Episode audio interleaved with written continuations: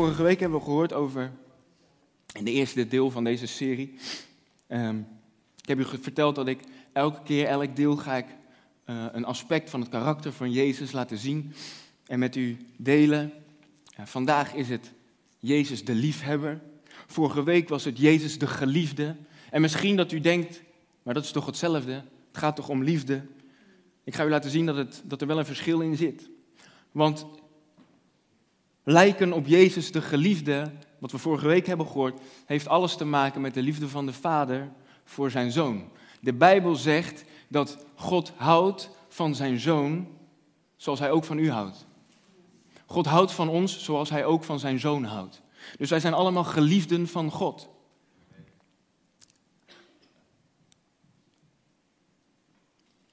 Daarom is ook het eerste. En, en omdat, nee, sorry. Omdat hij van ons houdt, omdat God van ons houdt, die bovennatuurlijke liefde van de Vader, die is uitgestort door de Heilige Geest in ons hart. Romeinen 5, vers, Romeinen 5, vers 5, die zegt dat. En daar staat ook heel duidelijk dat de liefde van de Vader is uitgestort door de Heilige Geest. Dus vanaf het moment dat u wedergeboren bent, heeft u de liefde van de Vader ontmoet in uw hart. Heeft de liefde van de Vader uitgestort in uw hart. En je kan niet meer liefde van God ontvangen dan al is uitgestort in je hart. De vraag is of onze geestelijke ogen open zijn voor de liefde van de Vader in ons hart. Het is al neergelegd, het is al uitgestort in ons hart. Maar de vraag is, zien we dat? Is er een dagelijkse nieuwe openbaring van die liefde die al is uitgestort in ons hart? Je moet niet vragen om meer liefde, je moet vragen, open mijn ogen, Heer, dat ik uw liefde nog meer mag zien. Die al lang is uitgestort in mijn hart. Waar was ik? We hebben gezien vorige week dat de liefde die God uitstort in ons hart, dat het is onmogelijk dat die liefde, dat we die ontvangen in ons hart en dan sluiten we ons hart. Dus dan is die alleen voor mij. Die liefde is alleen voor mij. Dat kan niet, want de liefde van God drijft ons altijd tot wederliefde. En vorige week heb ik u laten zien dat dat als een spiegel is, de liefde van God tot ons eerst. Hij heeft ons eerst lief gehad en daarom kunnen we Hem lief hebben. Dat is een spiegel en dat spiegelt de liefde van de Vader naar ons, spiegelen we terug naar Hem. Een allereerste plaats. Daarom is het eerste en het grote gebod, u zult de Heere, uw God, lief hebben met heel uw hart, met heel uw ziel, met heel uw verstand. Is het eerste en grote gebod, terug naar God. Maar daar stopt het niet. Heel veel christenen, en dan gaan we het hebben over Jezus de liefhebber, op wie wij moeten gaan lijken. Heel veel christenen stoppen bij ik wil ontvangen, ontvangen, ontvangen, ontvangen. En nou van de Heer houden, oké. Maar we vergeten dat er nog een tweede gebod is, die gelijk is aan het eerste gebod. Zeg niet ik, maar dat zegt Gods woord. Er is nog een tweede gebod in Matthäus 22, vers 37, laat maar zien. U zult de Heer uw God liefhebben met heel uw hart, met heel uw ziel, met heel uw verstand.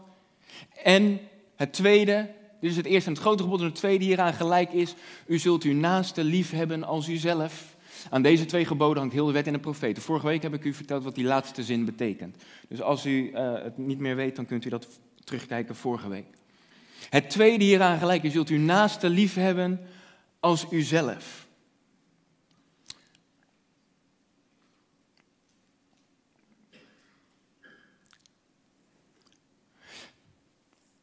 Het woord liefhebben, wat hier staat, twee keer, zowel in het eerste als in het tweede gebod, is, heb ik vorige week ook verteld, het Griekse woord agapeo.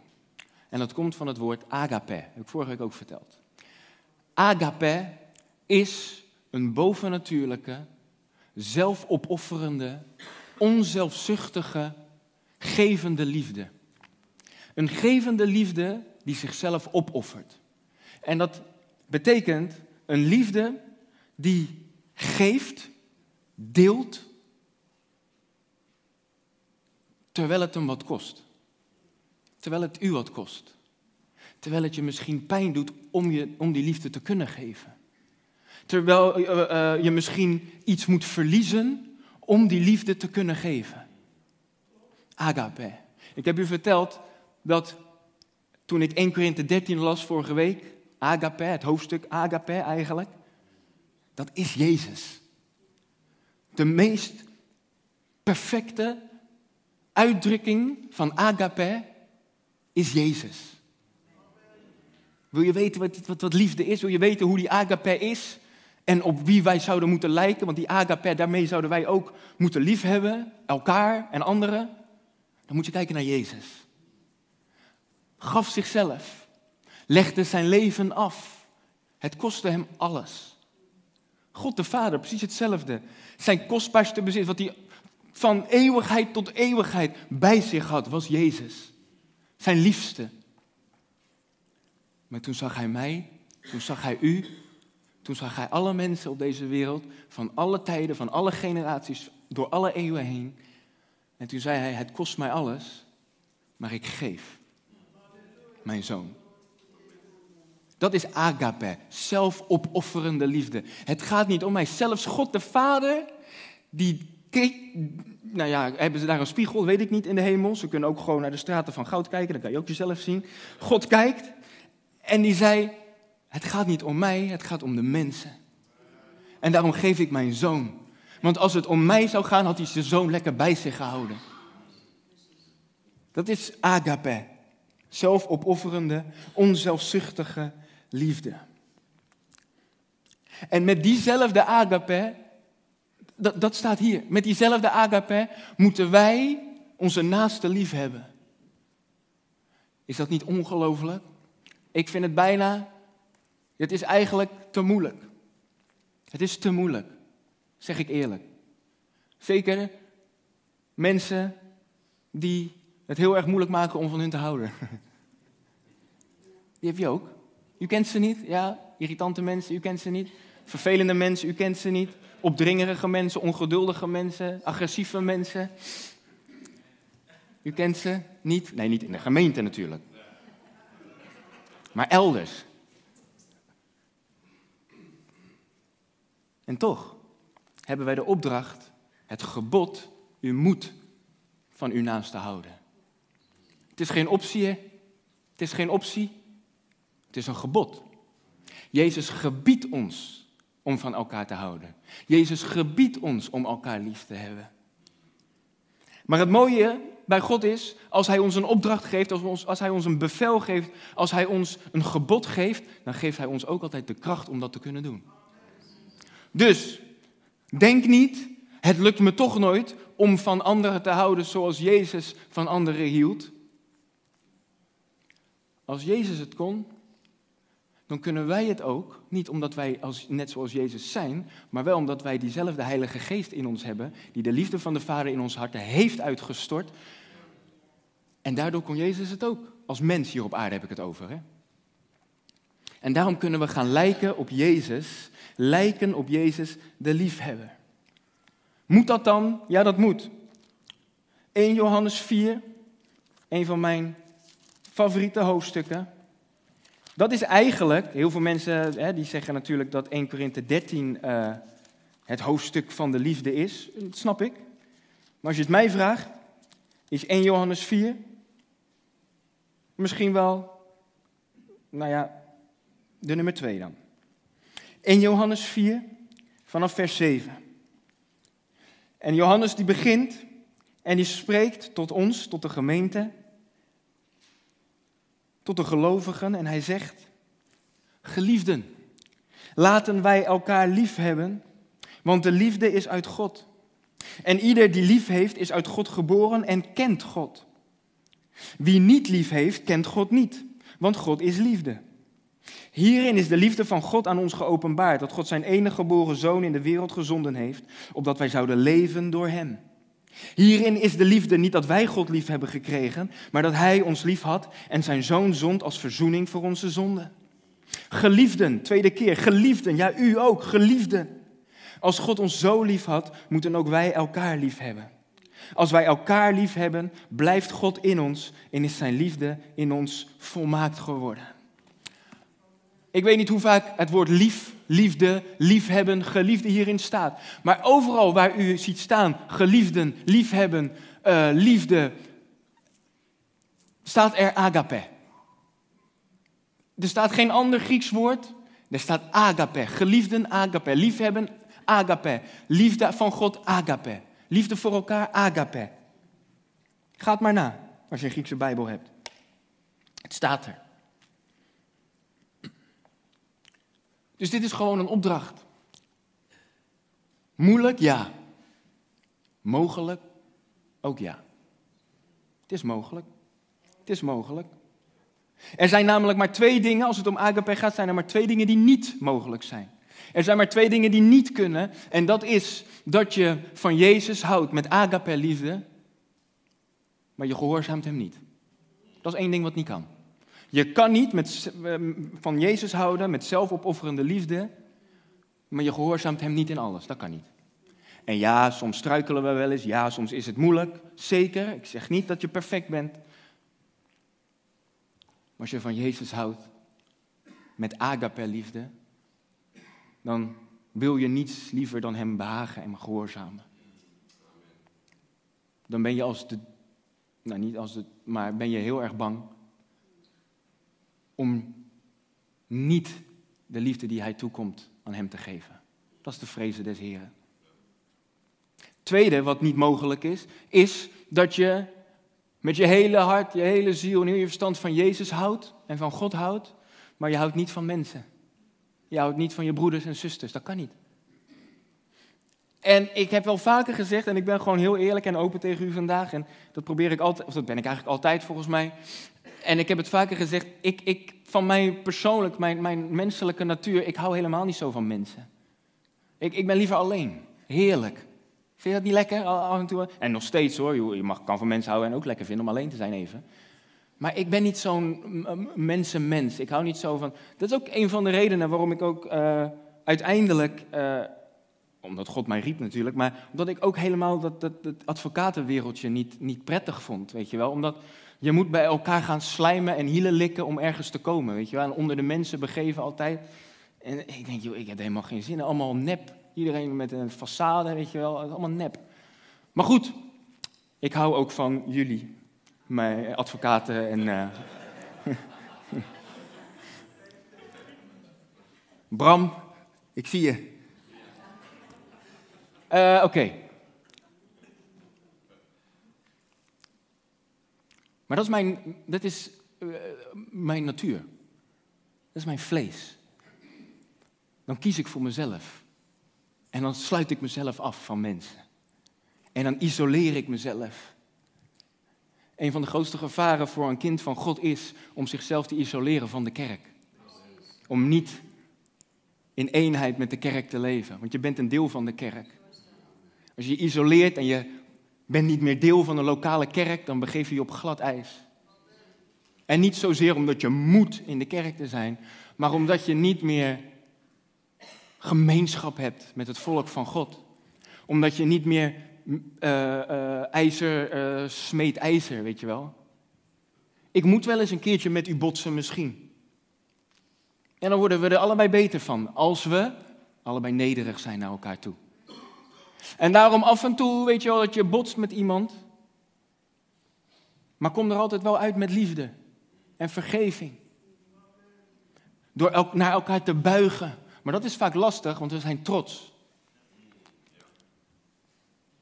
Ik ga echt overal heen, wat ik allemaal niet voorbereid heb. Dus ik moet toch wel een beetje. Nou, een beetje, ik moet helemaal naar de geest luisteren. Dus dat ga ik doen. Goed.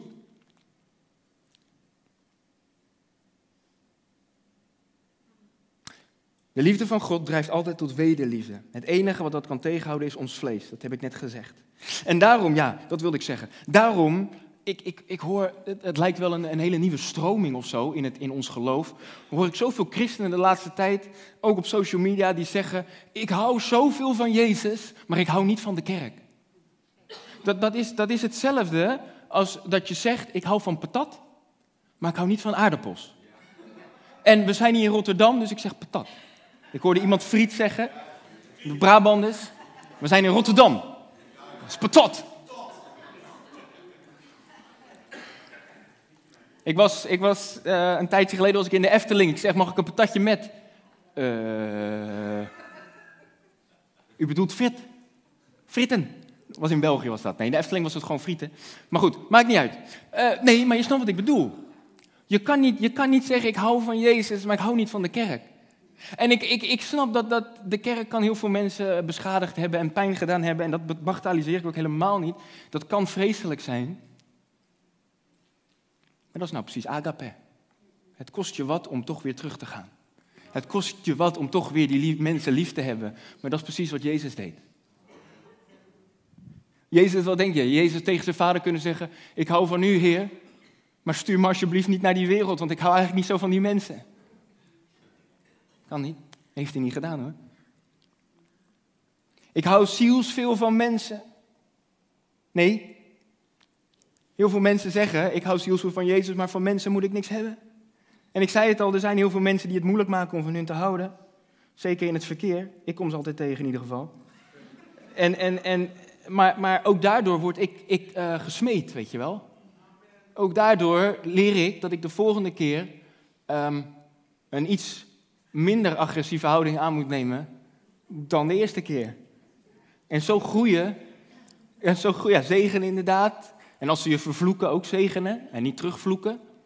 Zegen hen die u vervloeken. Hou van uw vijanden. Soms lastig. Maar goed, het is wat God van ons vraagt. Dat is het beeld van Jezus. En als je echt gaat kijken, naar die, ook naar die moeilijke mensen in je leven, of die je tegenkomt. Als je naar die mensen gaat kijken met de liefde van Jezus. En het klinkt allemaal mooi, ik weet het hè. Maar ik bedoel het helemaal niet zo cliché als dat het nu klinkt. Ik vind het bijna een beetje corny klinken of zo. Maar als je kijkt naar mensen, naar hun ziel. En dat God zoveel van hun houdt. Ja, dan kan het niet anders zijn dan dat je ook van hun gaat houden.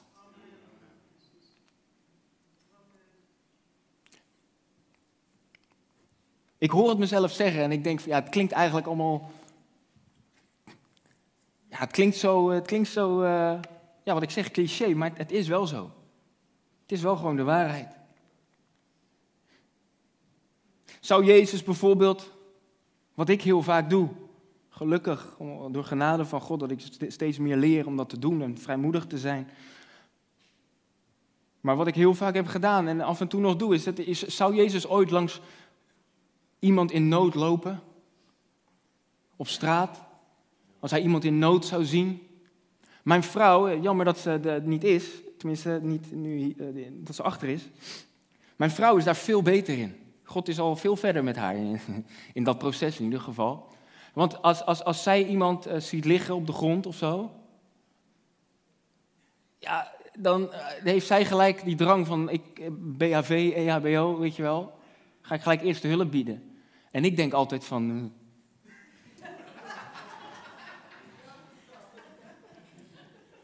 is niet mijn, niet mijn probleem.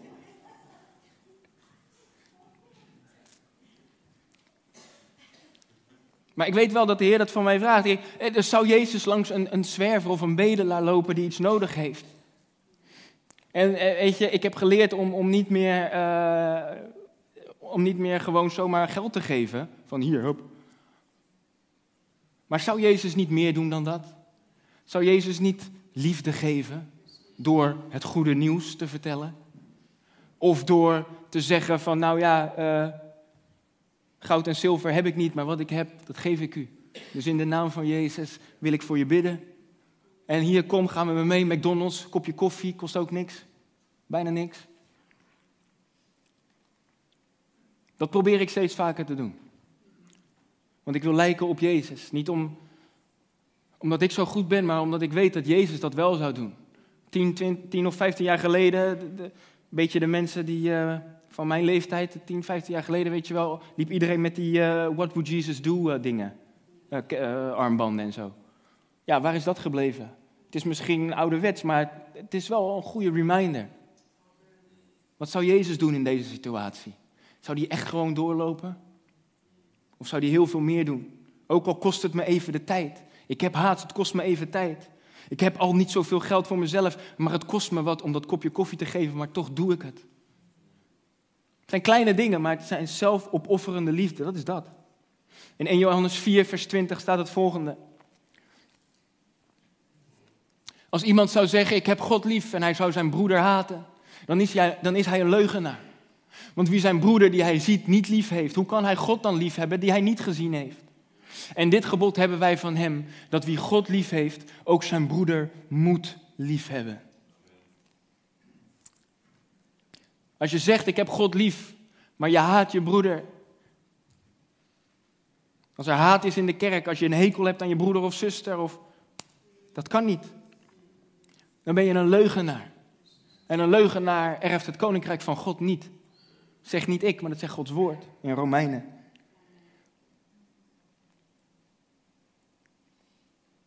En weet je, sommige christenen ook, daar moet ik ook even iets over zeggen. Die wijzen dan naar het eerste en het tweede gebod. Of naar het tweede gebod, heb de Heer lief uh, en uw naaste als uzelf. En het klopt dat je van jezelf moet houden, omdat je weet en ziet wie je bent in Christus, zeker. Maar ik wil je wel waarschuwen dat je die zin niet moet gebruiken als een excuus om pas later van andere mensen te houden. Dat je dat gebruikt als excuus om uit te stellen, ik, ga pas, ik kan pas van mensen gaan houden als ik van mezelf hou. En God is mij bezig met dat proces dat ik van mezelf ga houden, dat ik weer van mezelf ga houden. Maar vergis je niet, in dat proces, wat misschien 10, 20 jaar lang duurt, gaan er 10, 20 jaar lang gaan er mensen voorbij je die je had kunnen liefhebben. Die je de liefde van Jezus had kunnen laten zien. En die er misschien nu niet eens meer zijn. En waar zijn ze nu? Dus snap je wat ik bedoel? Ja, het is zo, want het is Gods gebod. Heb de naaste lief als uzelf. Maar gebruik dat niet als excuus van, ja, maar ik moet eerst nog een proces van herstel en heling dat ik van mezelf hou. En dan pas ga ik van mensen houden. Dat is ook niet de bedoeling. Want dan gaat het weer om jezelf in plaats van eerst om de ander. Denk er maar over na. Denk er maar over na wat Jezus daar echt mee bedoelt. En daarom geloof ik ook, om het dat duidelijker te maken, kwam Jezus op een gegeven moment, dit is een gebod van Jezus, wat we gelezen hebben, het eerste en het tweede gebod. Maar daarna, even later, vlak voordat Jezus zijn kruisweg en kruisdood in moest gaan, toen was Jezus samen met zijn discipelen en gaf hij een vernieuwing en verdieping van dit gebod. Want dat lezen we in Johannes 13, vers 34. En daar zei Jezus dit. Een nieuw gebod geef ik u, namelijk dat u elkaar lief hebt zoals ik u lief gehad heb, moet u ook elkaar lief hebben. En hierdoor zullen alle inzien dat u mijn discipelen bent, als u liefde onder elkaar hebt. Hier komt een verdieping van het gebod wat we eerst hebben gelezen. En dat is dat je niet meer van je naaste moet houden, of tenminste, dat je moet dat het toen ging van je moet houden van je naaste als jezelf. Maar Jezus zegt hier, heb elkaar gewoon lief zoals ik jou heb lief gehad. Zoals ik u heb lief gehad. Je bent met mij geweest, je wandelt met mij. U wandelt al zo lang met Jezus misschien. Dan heb je zijn liefde toch ervaren en gekend en geloofd. Die liefde die jij van Jezus hebt ontvangen, die moet je doorgeven. Daarmee, met diezelfde agape-liefde, moet je van andere mensen houden. En hierdoor zullen alle inzien dat u mijn discipelen bent, als u liefde onder elkaar hebt. Daarom houdt de duivel ervan om scheuringen te brengen in de kerk. Daarom lacht er niemand harder dan de duivel als een kerk weer uit elkaar gaat. Of als christenen boos uit elkaar gaan. Of als christenen met ruzie uit de kerk lopen. Dan is er maar één die lacht, dat is de duivel.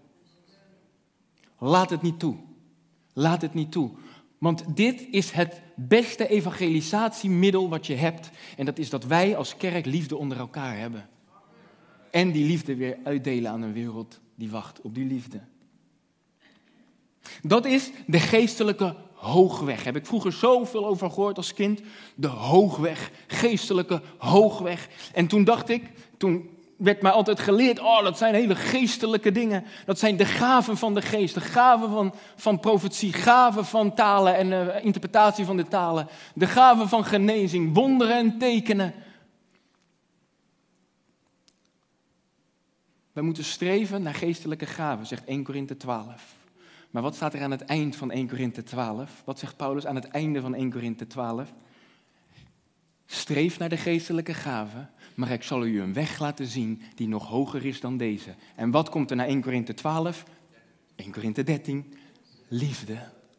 Dus er is nog iets hogers dan de gave van de geest op zich. Je moet streven naar de gave van de geest, maar liefde moet altijd de basis zijn van die dingen.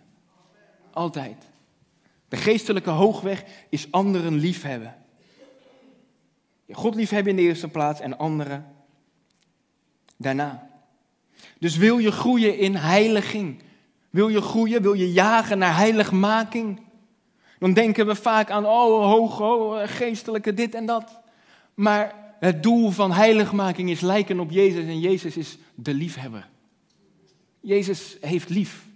Van daaruit doet hij al die dingen en dient hij ons en helpt hij ons, bevrijdt hij ons, geneest hij ons, redt hij ons. Altijd uit liefde. En daarom, zoals Hij van ons heeft gehouden, moeten wij van elkaar houden en van anderen houden. En daarom zegt Paulus in Efeze 5, vers 1: Wees navolgers.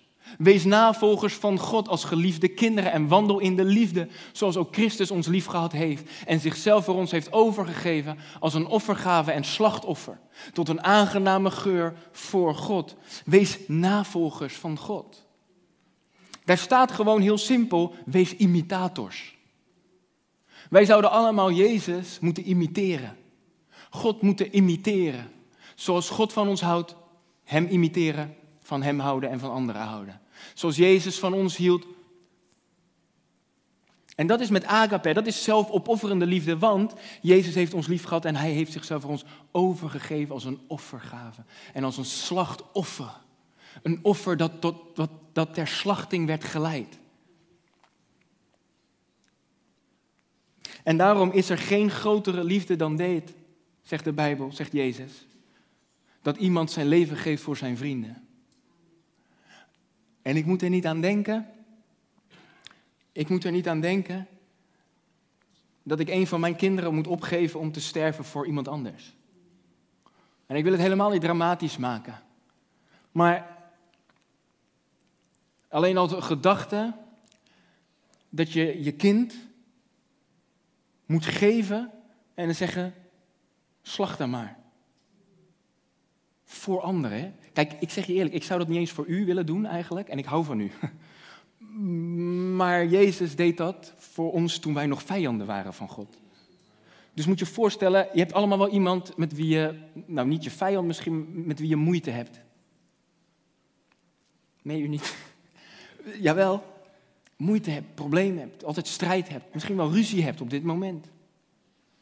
Moet je je voorstellen dat jij jouw kind moet geven voor die vervelende, uh, vervelend persoon. Die jou misschien haat. Die altijd maar ruzie met jou zoekt. Of die jou altijd vervolgt omdat je van Jezus houdt. Die jou altijd maar belachelijk maakt omdat je naar de kerk gaat elke zondag. Voor die persoon zou je je kind moeten geven. Wie zou dat willen? Niemand. Er is geen grotere liefde dan dit. Dat je jezelf opoffert voor een ander. En de kans is klein dat wij ooit ons leven of het leven van onze kinderen hoeven te geven voor een ander. Maar ik geloof dat het te maken heeft met dat je geeft als het jou wat kost als het je misschien wel, dat je daar um, um, je, je, jezelf moet opofferen daarvoor. Dat je moet afsterven aan jezelf voordat je het kan geven. Dus misschien niet een fysieke dood, maar wel het sterven van je vlees. Wat eerst moet komen. En dan kan je die offer, dat offer geven. Dan kan je dat offer maken. En dat is precies de liefde waarmee wij ook moeten liefhebben. Heb net gezegd, ja nee, laten we lezen, 1 Johannes 3, vers 11. En dan wordt het duidelijk. Want dit is de boodschap die u vanaf het begin gehoord hebt, dat wij elkaar moeten liefhebben.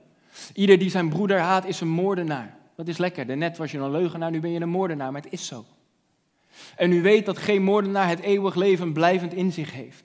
Maar hieraan leerden wij de liefde kennen, dat Hij voor ons zijn leven heeft gegeven. Ook wij moeten voor de broeders het leven geven. Nou, ik zei net, dat is zeker in het Westen, is de kans klein dat je ooit fysiek je leven hoeft te geven voor je broeders. De tijd zou kunnen komen, dat weet God alleen wanneer.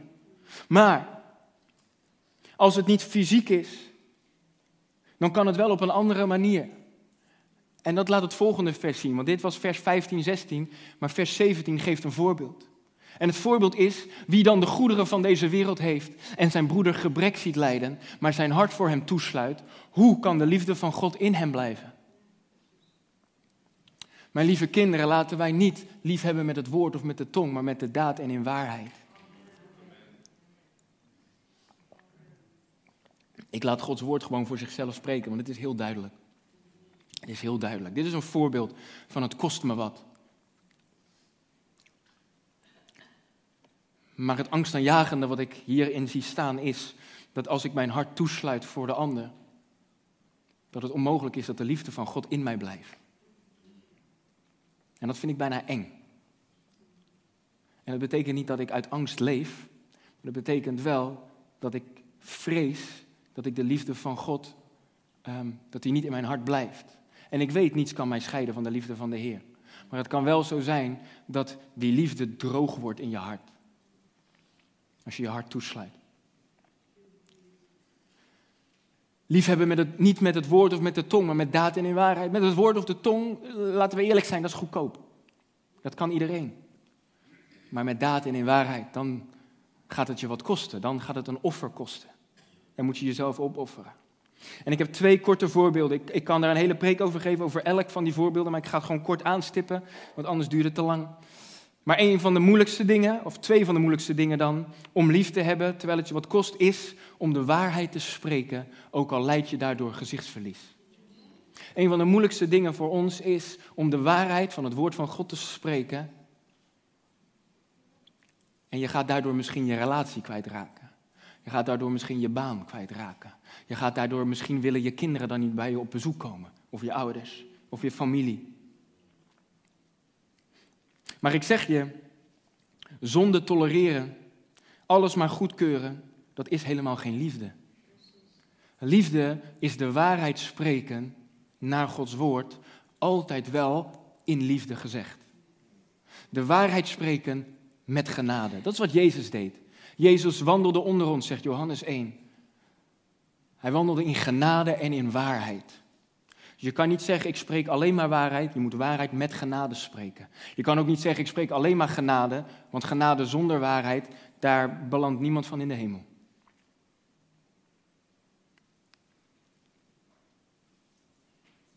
Jezus had lief met genade en waarheid. Hij was duidelijk, hij was direct.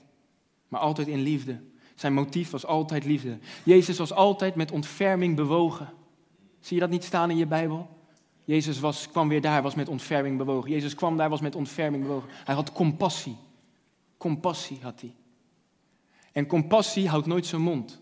Liefde houdt niet zijn mond. Liefde spreekt in waarheid.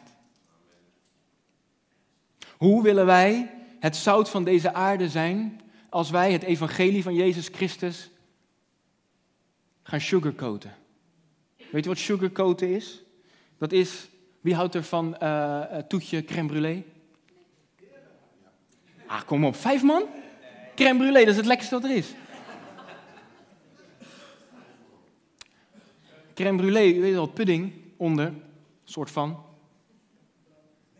Suiker, laagje eroverheen gebrand, lekker zoet. Ik was een keer met mijn vrouw in Parijs. Uh, zij nam mij mee, Tamara nam mij mee op date naar Parijs. Ja, ja, ja, ik neem haar mee naar Hellevoetsluis, maar verschil moet er zijn. Zij nam me mee naar Parijs en uh, met het zicht op de Eiffeltoren, wij eten. En ja, wat eet je in een, eh, in Frans restaurant? Crème brûlée. Stokbrood. Crème brûlée, nagerecht, daar was ik al. Dus ik eet, mooi suikerlaag over, lekker zoet. Vijf minuten daarna, Stappen we in de bus om terug naar Nederland te gaan? Diarree.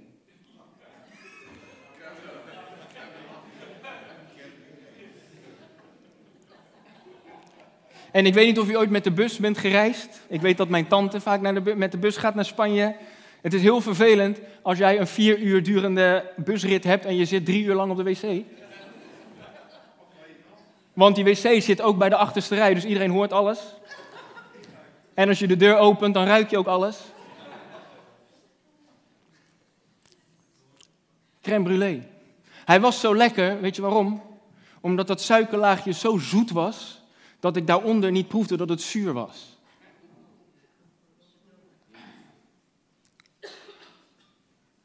Als uw familie, die niet gelooft, bij u thuis komt voor een verjaardag. En er komt een onderwerp ter sprake en u wil de waarheid niet zeggen en u wil de waarheid maar met water aanlengen. Water bij de wijn doen of een suikerlaagje over de waarheid van Gods woord. Dan gaat niemand dat helpen. Want dat kan bij de eerste hap lekker zijn, bij de tweede hap en bij de laatste hap zelf ook nog lekker zijn, lekker zoet. Maar niemand wordt daar gezond van, want daaronder zit dan nog steeds die bedorven pudding. Daarom moeten we de waarheid spreken in liefde en met genade. Het is geen liefde als. Kijk, ik, nogmaals, het klinkt, het klinkt misschien weer, weer heel dramatisch, maar het is wel realiteit. Al uw geliefden, al uw ongelovigen naast u, uw naasten die ongelovig zijn. Ik kan het niet mooier maken dan het is. Het is de waarheid. Die zijn op weg naar een eeuwigheid van duisternis, als ze Jezus niet kennen. Die zijn op weg naar een eeuwigheid afgescheiden van de tegenwoordigheid van God. En liefde is niet als dat jij ziet dat een hele hoop mensen met een blinddoek om in de auto zitten en ze zien niet dat, ze een klif, dat er een klif aankomt, dat ze de afgrond bijna inrijden. Dan is liefde niet dat je ernaast staat, je kijkt erbij, je kijkt ernaar, je staat erbij en je zegt niks. Liefde die doet wat. Liefde zegt, pas op, pas op, want het duurt niet lang meer totdat je van de afgrond afrijdt. Luister toch alsjeblieft, want ik wil niet dat je verloren gaat.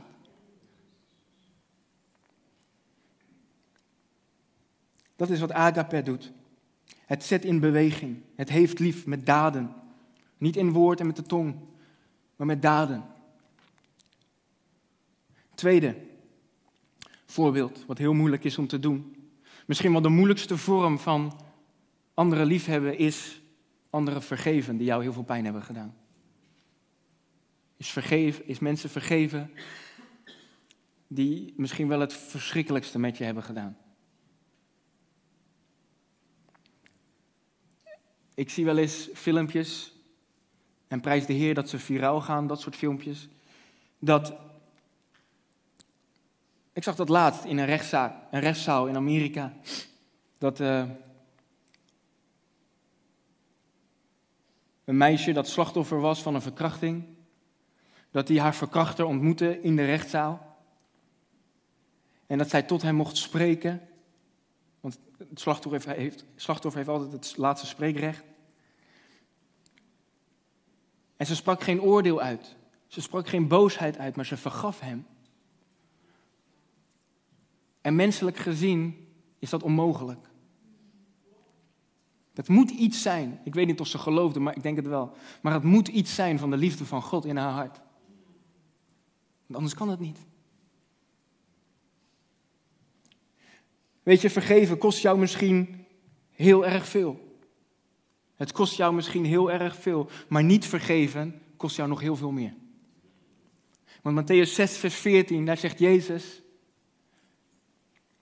Want als u de mensen hun overtredingen vergeeft, zal uw hemelse Vader u ook vergeven. Maar als u de mensen hun overtredingen niet vergeeft, zal uw Vader uw overtredingen ook niet vergeven. De consequentie beschadigt jouzelf. Kijk, de wond kan wel zijn uh, toegebracht door iemand anders. Maar of die wond heelt en geneest, of dat die wond in jouw hart ontstoken raakt en er pus uitkomt, die keuze ligt bij jou.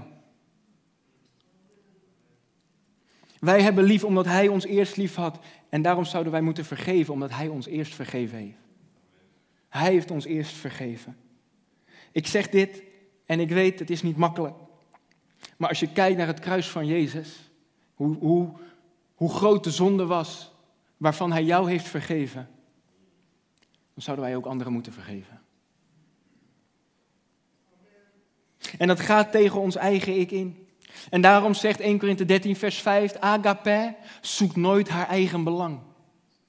Zoekt nooit haar eigen belang. Het gaat niet om mijzelf, maar het gaat om de ander. Het gaat om mijn naast, het gaat om, om, om mijn broer en mijn zus, en dat bent u. En dat is liefde die je in de wereld niet ziet. Maar daarom wil ik u zeggen vanochtend, imiteer alsjeblieft Jezus en imiteer alsjeblieft niet de wereld. Want als je de wereld gaat imiteren, de liefde van de wereld gaat imiteren, wat voor liefde is er nou in de wereld? Het is gewoon menselijke liefde. Voorwaardelijke liefde. Als je niet van mij houdt, hou ik niet van jou. Als je van mij houdt, nou dan hou ik ook misschien wel een beetje van jou. Als wij niet lief hebben als christenen, als wij niet lief hebben als kerk van Jezus Christus, dan gaan wij mee met de liefdeloze samenleving van deze tijd. En in deze tijd heerst liefdeloosheid. Kijk naar de politiek, liefdeloosheid. Dus imiteer alsjeblieft niet een politicus, ook al vind je zijn standpunten nog zo goed, maar volg hem niet. Imiteer niet de liefdeloosheid van de wereld. En Jezus heeft het allemaal al voorzegd, hè? Matthäus, wat is het? Matthäus 24, vers 12. Jezus zegt, doordat de wetteloosheid toeneemt, zal de liefde verkillen van de mensen. En daar staat ook agape. Agape zal verkillen, zal koud worden. Als de wetteloosheid en als de liefdeloosheid dus toeneemt. Maar daar ligt voor ons, de kerk, daar ligt voor ons een geweldige kans. Om lief te hebben anderen met agape die ze in de wereld niet kennen. Daar ligt voor ons als kerk, als christenen, ligt daar een groot gat wat gevuld kan worden met de liefde van God. Maar wij moeten dat doen. Wij moeten lief hebben. Wij moeten lief hebben. Geen optie, gebod. Wij moeten lief hebben. Onze liefde zou heilige liefde moeten zijn. En daarmee wil ik zeggen, een liefde die apart staat van de liefde van de wereld. Als wij als kerk, als christenen, op dezelfde manier lief hebben als de wereld lief heeft, dan is er geen verschil tussen onze liefde en de wereldse liefde. En dat zou niet zo moeten zijn. De kerk zou altijd een tegengeluid, tegen de cultuur, een tegencultuur moeten, moeten, moeten creëren door liefde. Dat is de opdracht van de kerk, dat is de opdracht van u, dat is de opdracht van mij, dat is de opdracht van jou. Om anderen lief te hebben.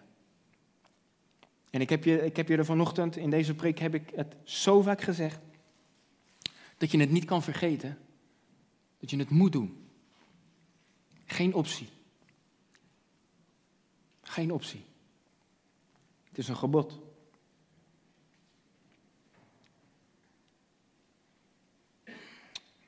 Mijn laatste slide is Filippenzen 2, vers 2.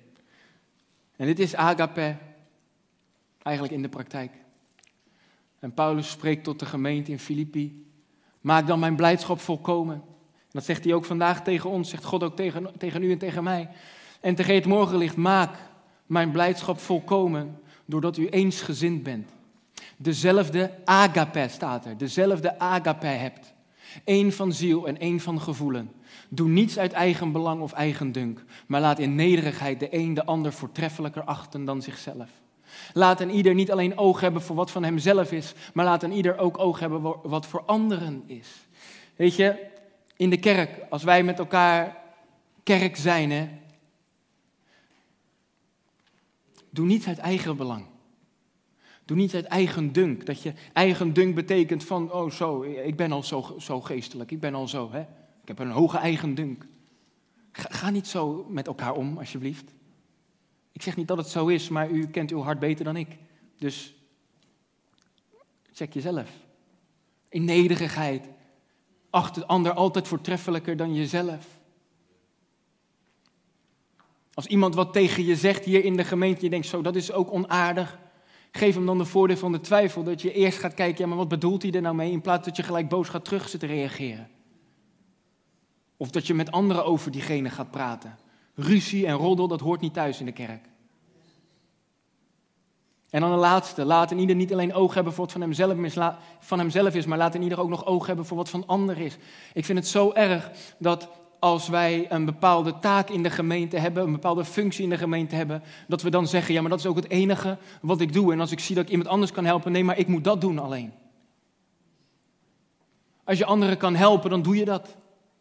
Dat is de liefde van Jezus in je hart als het goed is. Maar hou je meer van Jezus of hou je meer van jezelf? Hou je meer van Jezus of hou je meer van uh, de voetbal die je straks moet gaan kijken, die over een uurtje begint? Hou je meer van Formule 1 die over, ik weet niet of dat nu is, want ik hou niet van Formule 1, maar je weet toch? Hou, hou je meer van de broodje knakworst, waardoor je snel daar moet zijn? Of als je je troep op de grond ziet liggen, dan help je. Ja, het is niet jouw taak, maar je doet het omdat je houdt van God en je houdt van mensen. Heb niet alleen oog voor wat van jezelf is, maar heb ook oog voor wat van anderen is.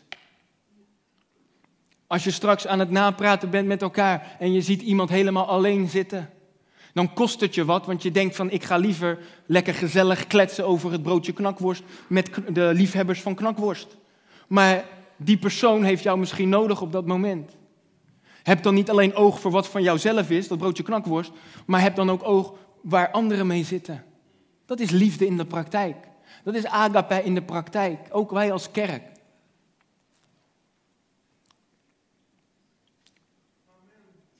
Ja. Komt nog een uh, aan, hoort nog bij deze slide. Heb dan de, laat daarom de gezindheid in u zijn die ook in Christus Jezus was. Laat daarom het denken, de attitude, de houding in u zijn die ook in Christus Jezus was. Doe alle dingen zonder morren en meningsverschillen, opdat u onberispelijk en oprecht zult zijn. Kinderen van God, smetteloos te midden van een verkeerd en ontaard geslacht, waaronder u schijnt als lichten in de wereld, door vast te houden aan het woord van het leven. Zie je dat wat er gebeurt, dat als wij uh, de gezindheid van Jezus hebben. En als wij liefde onder elkaar hebben. En als wij niet meer oog hebben wat voor ons, van onszelf is alleen, maar oog hebben voor wat van anderen is ook. En anderen lief hebben, dan gaan wij schijnen als een licht in deze wereld. Dan gaan wij, je kan nog zo geestelijk zijn, maar als je niet lief hebt, dan schijnt jouw licht niet uh, ten volle voor deze wereld. Het is de bedoeling dat door te lijken op Jezus, door de gezindheid te hebben die ook in Jezus was, door te liefhebben zoals Jezus lief had, dan is de bedoeling dat u te midden van een verkeerd en ontaard geslacht zal schijnen als lichten in deze wereld. Dat is de bedoeling. De vraag is, kies je daarvoor? Want je kan kiezen om lief te hebben. Want ik heb al gezegd, het is geen emotie, het is geen gevoel, het is een gebod. Je kan er altijd voor kiezen. Je kan in elke situatie ervoor kiezen om een persoon lief te hebben en daarmee God te gehoorzamen, of die persoon niet lief te hebben en daardoor mee God ongehoorzaam te zijn. De keuze is aan ons. We weten wat we moeten doen vanuit Gods woord, maar God dwingt ons niet om dat te doen, want dan had hij robots van ons gemaakt. Dus je hebt altijd de keus: ga ik lief hebben en God gehoorzamen, of ga ik mezelf lief hebben boven de anderen en boven de Heer en ben ik God ongehoorzaam? De keuze is aan ons. De keuze is aan u. De keuze is aan jou. En als laatste ga ik je de sleutel geven, heel kort. De sleutel, de enige manier om kracht te krijgen om dat te doen, om lief te hebben zoals Jezus, dat begint met of jij nog steeds houdt van Jezus met de eerste liefde. Als je houdt van Jezus met de eerste liefde en je bent verliefd op Jezus, dan kan het niet anders dat je ook van anderen gaat houden. Dan word je gedreven. Dan is jouw drive om van andere mensen te houden, is de liefde van Jezus in jou. Is die eerste liefde voor Hem. En dan ga je ook andere, van andere mensen houden. Je kan niet zeggen, ik hou met eerste liefde van Jezus, maar ik hou niet van andere mensen. Dat heb ik in het begin al gezegd. En daardoor kan je zelfs van vijanden houden. Daardoor kan je zelfs houden van hen die jou vervloeken, hen die jou afwijzen, hen die je pijn doen. Is dat makkelijk? Nee. Maar anders is het geen offer. Kunnen we het? Ja, door de liefde van God, uitgestort door de Heilige Geest.